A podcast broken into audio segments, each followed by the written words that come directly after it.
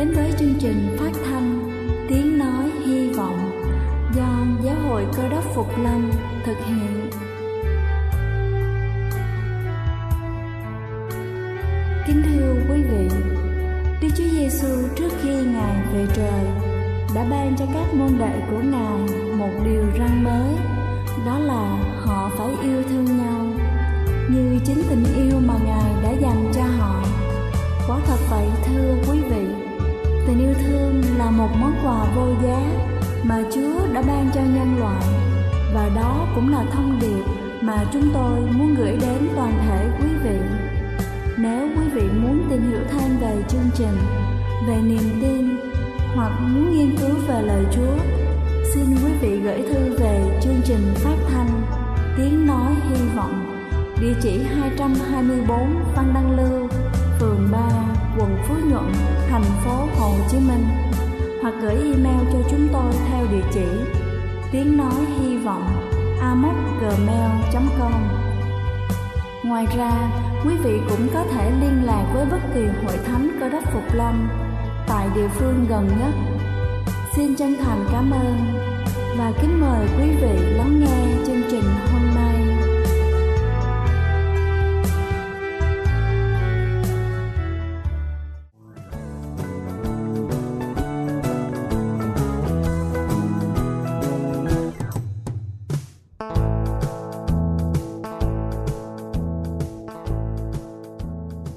Xin thân ái kính chào quý vị thính giả trên khắp cả nước. Cầu xin Chúa luôn ở cùng và ban phước thật nhiều trên đời sống của quý vị. Kính thưa quý vị, mùa hè là mùa sinh trưởng phát triển của rất nhiều loại rau củ quả. Nhưng vì có quá nhiều lựa chọn nên chúng ta không biết loại rau củ quả nào vừa thanh nhiệt cho cơ thể vừa làm đẹp da trong thời tiết nóng bức. Và sau đây là một số gợi ý các loại rau quả vừa mát vừa đẹp da giúp chúng ta có một mùa hè khỏe khoắn. Đầu tiên đó chính là cà rốt. Cà rốt giúp cho làn da của chúng ta mềm mịn hơn, sáng hơn, đồng thời còn bài trừ những chất bẩn gây hại cho làn da của chúng ta. Vì vậy, nước ép cà rốt hay một số loại canh nấu từ cà rốt là một lựa chọn rất tốt cho làn da cũng như là sức khỏe của chúng ta. Thứ hai đó chính là giá đỗ.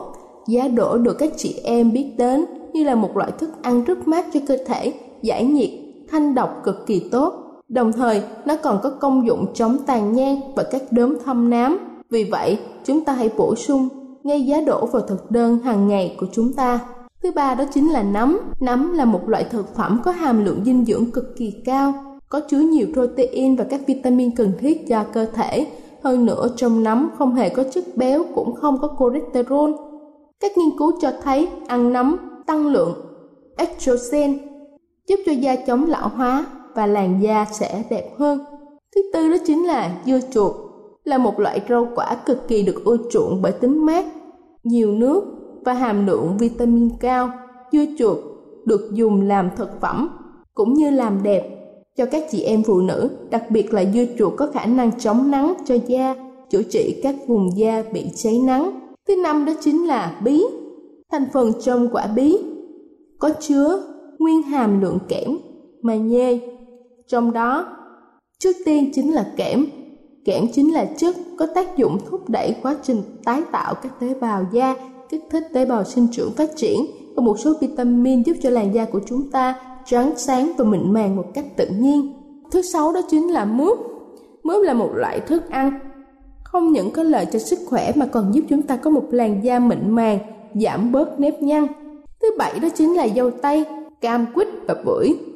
Mùa hè cơ thể của chúng ta rất cần vitamin C, một trong những chất chống oxy hóa hiệu quả nhất cho làn da của mình. Trong dâu tây, cam, quýt, bưởi có rất nhiều vitamin C, vừa đẹp da, vừa tăng cường sức đề kháng cho cơ thể. Thứ tám chính là táo. Táo là một loại trái cây được rất nhiều người yêu thích. Táo được cho là rất tốt cho sức khỏe tim mạch, không chứa cholesterol và các hoạt chất gây béo. Cuối cùng đó chính là nước tinh khiết. Mùa hè cơ thể của chúng ta mất đi một lượng nước đáng kể do bài tiết mồ hôi, vì vậy hãy cung cấp thật nhiều nước cho cơ thể. Kính thưa quý vị, tôi vừa trình bày xong những loại rau củ có thể thanh nhiệt cho mùa hè này. Hy vọng đây là những gợi ý về thức ăn cho mùa hè của chúng ta thêm phần bổ dưỡng. là chương trình phát thanh Tiếng Nói Hy Vọng do Giáo hội Cơ đốc Phục Lâm thực hiện. Nếu quý vị muốn tìm hiểu về chương trình hay muốn nghiên cứu thêm về lời Chúa, xin quý vị gửi thư về chương trình phát thanh Tiếng Nói Hy Vọng, địa chỉ hai hai bốn Phan Đăng Lưu, phường ba, quận Phú Nhuận, thành phố Hồ Chí Minh, hoặc gửi email cho chúng tôi theo địa chỉ tiếng nói hy vọng a còng gmail chấm com. Ngoài ra, quý vị cũng có thể liên lạc với bất kỳ hội thánh Cơ đốc Phục Lâm tại địa phương gần nhất. Xin chân thành cảm ơn và kính mời quý vị tiếp tục lắng nghe chương trình hôm nay.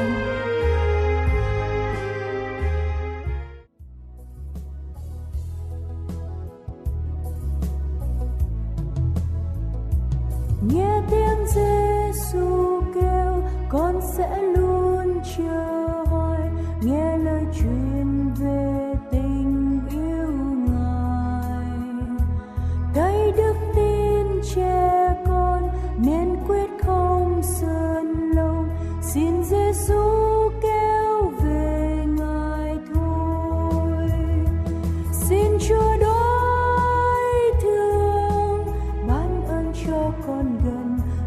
thật từ xưa Chúa ra thân, xin Chúa đói đến thương con, ban ơn con được đến bên hồng trào dòng huyết cho đời. Tinh khiết Thầy, vui Thầy, giây phút con tương trình trước ngôi trời lòng bày tỏ. Dâng lên cho Chúa xem mọi niềm như con nhân với bạn lòng con, xin Chúa đói thương ban ơn cho con gần nơi thập tự xưa Chúa ra thân, xin Chúa đói đến thương con, ban ơn con được đến trao dòng huyết cho đời.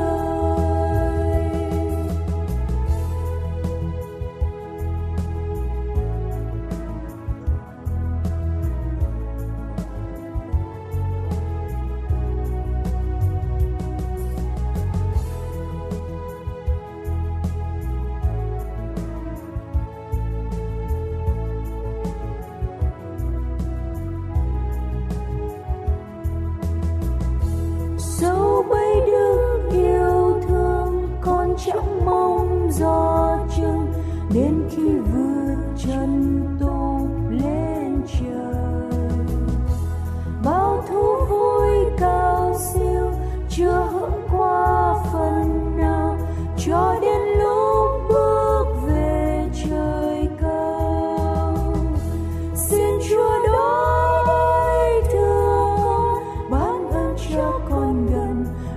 thập tự xưa Chúa ra thân, xin Chúa đói đến thương con, ban ơn con được đến bên hồng trào dòng huyết cho đời.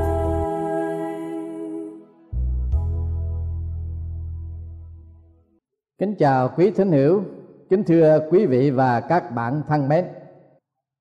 Chúng ta đang sống trong một xã hội văn minh nhất ở trên thế giới. Thế nhưng trong một cái xã hội này, chúng ta có nghĩ rằng họ còn có sự mê tín dị đoan hay không? Để khuyến khích sự tin tưởng cho học sinh và sinh viên sắp phải thi cử, một bản liệt kê những điều có tính cách mê tín và dị đoan từ xưa sau đây được trích ra trong quyển sách Cross Your Fingers của tác giả Ovin Shawat. Một là khi đi thi đừng có cạo râu. Hai là mang vớ hoặc mặc đồ lót, mặt trái và áo sơ mi phía trước ra phía sau, mang theo hòn xoải may mắn hay là một cái răng chó. Thứ tư là bước lên trên mỗi đường nứt ở trong sân dẫn đến trường, hay là tránh đừng có bước lên những cái đường nứt từ song trường dẫn đến cửa vào trường. Thứ năm là dùng cây viết đã làm bài thi đậu kỳ rồi hoặc là một cây viết mới. Thứ sáu là ngồi vào cùng một chỗ ngồi lần trước đã thi được may mắn. Thứ bảy là phải ngồi tréo cản ngõng lại. Thứ tám, nếu lo lắng thì hãy nuốt một con cá goldfish, nó sẽ giúp bạn được thông minh thi đậu điểm. Tôi không chắc rằng những điều mê tín trên đây sẽ giúp cho các thí sinh thông minh hay là bảo đảm thi đậu. Nhưng điều tôi nghĩ rằng những thí sinh rất cần thực hiện mọi khía cạnh khác nhau để có thể được làm bài thi có điểm cao. Việc thi cử không bao giờ có sự lý thú ở trong đó cả, mà là một việc phải chấp nhận. Quý vị có muốn tham dự một cuộc thi do chính Chúa Giêsu Ngài đảm trách không? Vì Chúa là Rabbi, là vị giáo sư, và Chúa đã ra đề thi cho các môn đồ nhiều lần. Trong Thánh Kinh Tân Ước sách Giăng đoạn sáu câu một đến câu sáu, đây là đề thi mà Ngài đã đưa ra cho các môn đồ của Ngài. Đức Chúa Giêsu qua bờ bên kia biển Galilê là biển Tiberias. Một đoàn dân đông theo Ngài vì từng thấy các phép lạ Ngài làm cho những kẻ bệnh. Nhưng Đức Chúa Giêsu lên trên núi ngồi đó với môn đồ, và lễ vượt qua là lễ của dân Giu-đa gần tới. Đức Chúa Giêsu ngước mắt lên, thấy một đoàn dân đông đến cùng mình, bàn phán cùng Philip rằng: chúng ta sẽ mua bánh ở đâu để cho dân này có mà ăn? Ngài phán điều đó đặng thử Philip, chớ Ngài đã biết điều Ngài sẽ làm rồi. Chúa muốn biết các môn đồ là những người có tư tưởng căn bản đối với những sự thật xảy ra, hay là có tư tưởng đức tin căn bản. Chúa muốn biết phản ứng của các môn đồ như thế nào đối với đề thi là cho mấy ngàn người ăn một bữa. Họ có nhận thấy sự giới hạn của con người và hướng lên quyền phép vô hạn của Đức Chúa Trời chăng? Nhà sáng chế Henry Ford đã nói như vậy: tôi tìm kiếm nhiều người có một khả năng vô hạn, không biết đến một điều gì mà không thể làm được. Đó là một tư tưởng mà Chúa Giêsu đã truyền dạy. Có vô số người rất thông thạo trong những điều không thể làm được, và câu hỏi quan trọng là điều gì có thể làm được. Ở đây chúng ta hãy nghe Chúa hỏi Philip, và Philip giải đáp đề thi. Ngài phán rằng: chúng ta sẽ mua bánh ở đâu để cho dân này có mà ăn? Philip thưa rằng: hai trăm denier bánh không đủ phát cho mỗi người một ít. Vâng, ở đây chúng ta thấy thánh đồ Philip đã tính ra vào khoảng tám tháng lương không đủ để mua bánh cho mỗi người một ít. Chúng ta nhận thấy Philip nói có lý. Ông biết ngay là không thể làm được, điều ấy không có gì sai cả. Nhưng nhiều khi câu trả lời đúng, câu trả lời có lý, nó không phải là luôn luôn là một cái biện pháp để giải quyết được mọi vấn đề. Có lần một người trai trẻ hỏi tiến sĩ Norman Vincent Peale, một nhà truyền giáo rất là năng động. Người thanh niên hỏi rằng: tôi muốn mở một cửa tiệm làm ăn nhưng không có tiền. Tiến sĩ Norman bảo như thế này: túi không tiền không bao giờ ngăn trở sự tiến thân của bất cứ ai. Chỉ có đầu óc và con tim trống rỗng mới có thể làm điều đó. Thưa quý vị và các bạn thân mến, Philip nhắm vào cái túi không tiền để lý luận và quyết định rằng mục đích đó không thể làm được. Thế nhưng ở đây chúng ta biết rằng Philip không chỉ những không có tiền ở trong túi, mà ông cũng trống rỗng cả đầu óc lẫn con tim của ông nữa. Hơn hai năm ông đi theo Chúa Giêsu, ông chứng kiến những phép lạ Chúa Giêsu đã làm, và ông đã nghe không biết bao nhiêu cái sứ điệp mà Chúa Giêsu đã phán dạy trong quyền phép của Ngài. Đối với Philip, không có một chút gì lưu luyến trong đầu óc và trong con tim của ông. Thưa quý vị và các bạn thân mến, chúng ta đã đọc nhiều kinh thánh, chúng ta đã nghe giảng dạy nhiều về sứ điệp cứu rỗi của Chúa Giêsu. Chúng ta đã từng trải trong cái đời sống tin kính Chúa của chúng ta. Thế nhưng con tim của chúng ta, đầu óc của chúng ta có lưu luyến được bao nhiêu cái phép lạ, cái quyền năng và cái sứ mệnh của Chúa Giêsu đối với chúng ta trong cuộc đời này và đối với những sự việc xảy ra trong đời sống của chúng ta. Chúng ta hãy xem tiếp câu tám và câu thứ chín ở đây. Một môn đồ là Ange, em của Simon Phi-e-rơ thưa rằng: đây có một đứa con trai có năm cái bánh mạch nha và hai con cá, nhưng đông người giường này thì ngàn ấy có thấm vào đâu.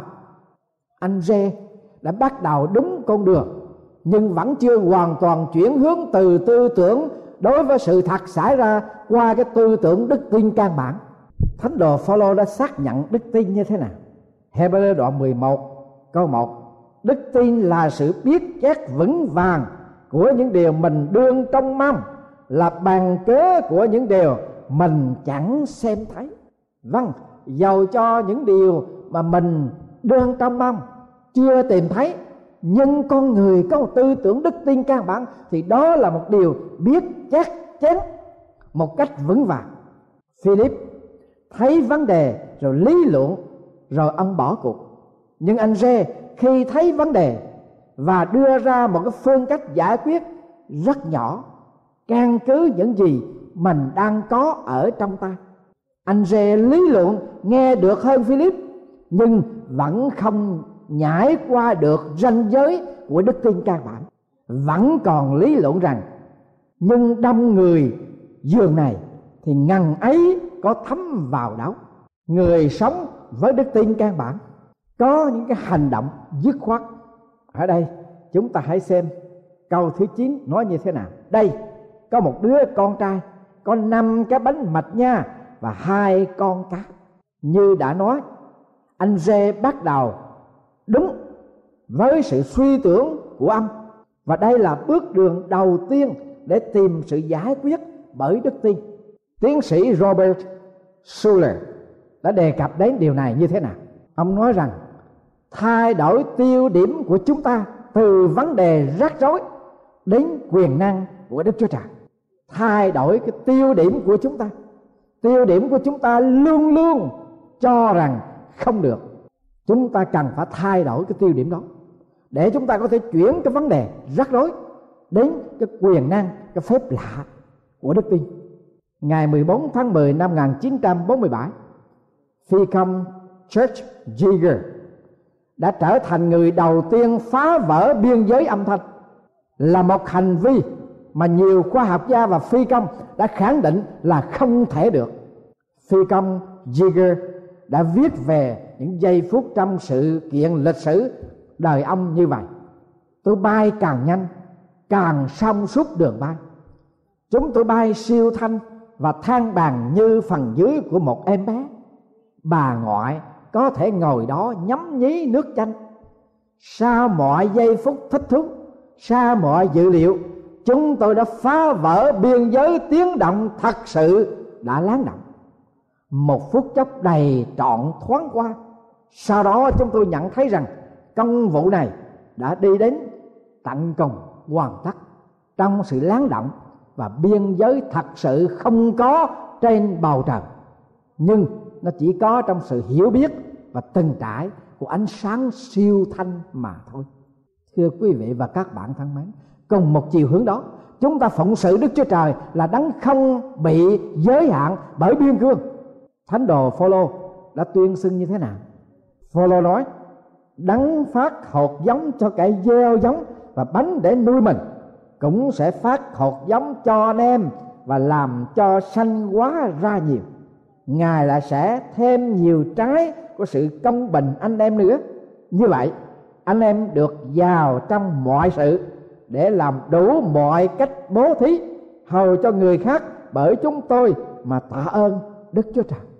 Phao-lô nói rằng hột giống ta đem xuống gieo trong lòng đất và tin tưởng rằng một thời gian nhất định nó sẽ được nảy mầm, lên cây, lên lá, lên bông và ra trái. Và quả y như vậy đối với đời sống mỗi người. Thưa quý vị và các bạn, Chúa cũng ban cho chúng ta hột giống, hột giống ở trong sự tin tưởng, hột giống ở trong cái tư tưởng, đức tin căn bản trong quyền phép của Đức Chúa Trời. Chúa Giêsu đã biến nước lã thành rượu ngon. Ngài đã bảo các môn đồ hãy thả lưới bên tay hữu thì họ thả và cá được nhiều đến nỗi họ không thể kéo lưới lên được. Chúa đã hóa bánh cho ngàn ngàn người ăn. Chúa đã chứng minh phước lành của nước Đức Chúa Trời. Cho nên thưa quý vị và các bạn thân mến, tư tưởng đức tin dứt khoát căn bản là bước đầu tiên chúng ta phải trình lên với Chúa. Trình lên những cái gì mà quý vị đương gặp phải, trình lên những cái gì mà quý vị có trong tay, trình lên những cái gì mà quý vị cảm thấy rằng quý vị đương đối diện. Cái bước thứ hai là làm theo sự dẫn dắt của Chúa. Ở đây chúng ta xem câu thứ mười của sách Giăng đoạn thứ sáu. Đức Chúa Giêsu bàn phán rằng: hãy truyền cho chúng ngồi xuống, vả trong nơi đó có nhiều cỏ, vậy chúng ngồi xuống, số người ước được năm ngàn. Nếu kể luôn đàn bà và trẻ em thì số lượng có thể đến mười ngàn người. Nhưng khi Đức Chúa Giêsu bảo các môn đồ hãy sắp đặt mọi người ngồi xuống trên sân cỏ thì họ làm theo như vậy. Và đó là cái bước thứ hai, nghĩa là làm theo sự dẫn dắt của Chúa. Mục sư John White, ông tham một mục sư đồng công đang bị bệnh thận nằm tại bệnh viện. Trong lúc ngồi tại phòng của bệnh nhân, mục sư John White nghe được tiếng Chúa phán bảo cùng ông phải làm bất cứ điều gì để có thể cứu được mục sư Rivera. Và khi bệnh nhân chiều hôm đó tỉnh giấc thì một vị bác sĩ cho mục sư Rivera biết rằng bạn của ông là mục sư John White đã hiến thận cho ông, và bác sĩ đã thay thận cho ông. Ông có cơ hội để sống. Vâng thưa quý vị, mục sư John White nghe Chúa phán bảo và ông đã làm theo lời phán bảo của Chúa lập tức.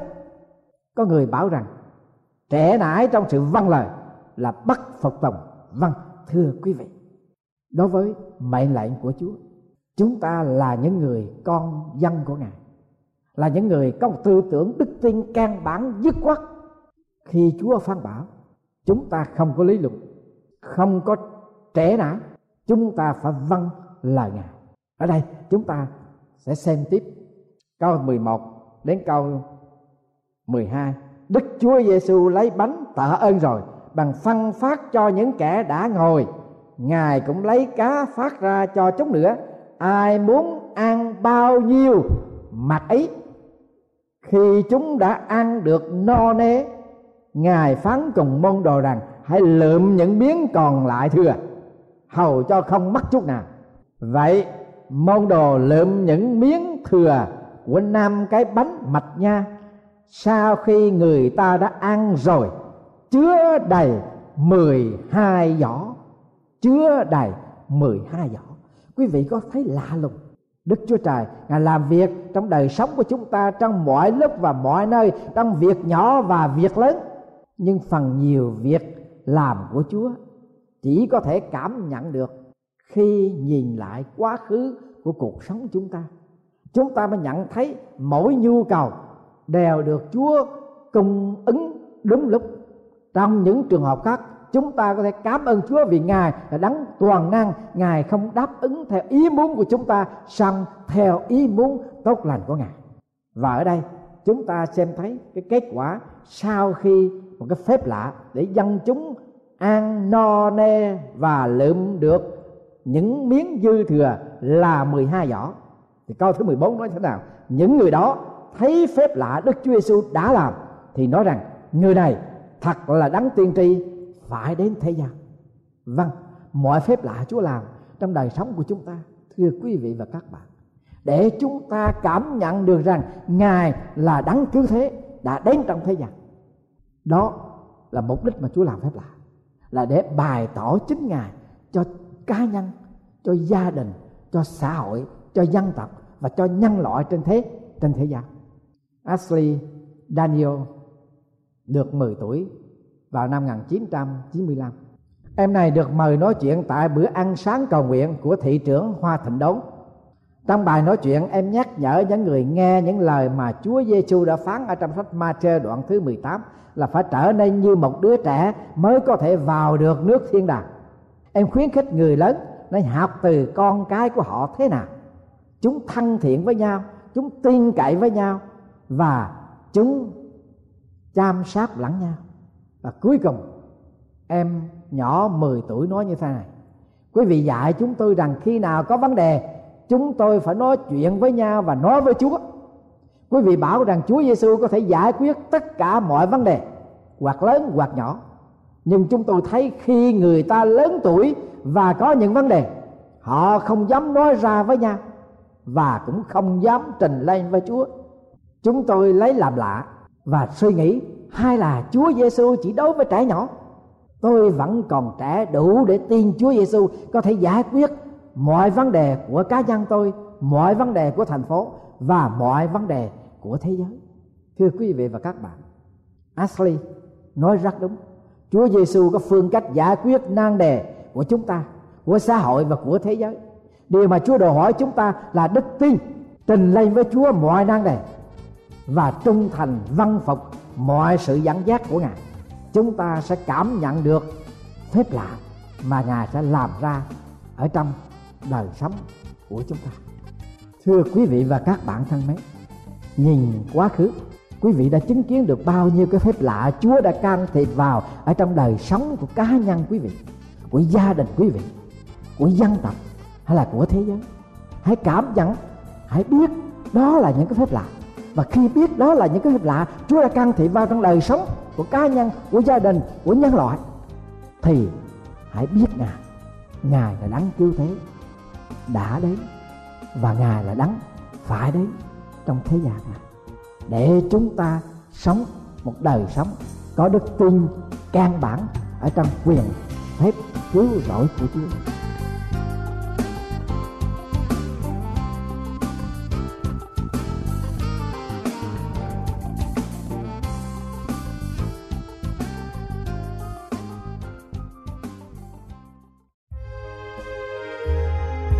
Đây là chương trình phát thanh Tiếng Nói Hy Vọng do Giáo hội Cơ đốc Phục Lâm thực hiện.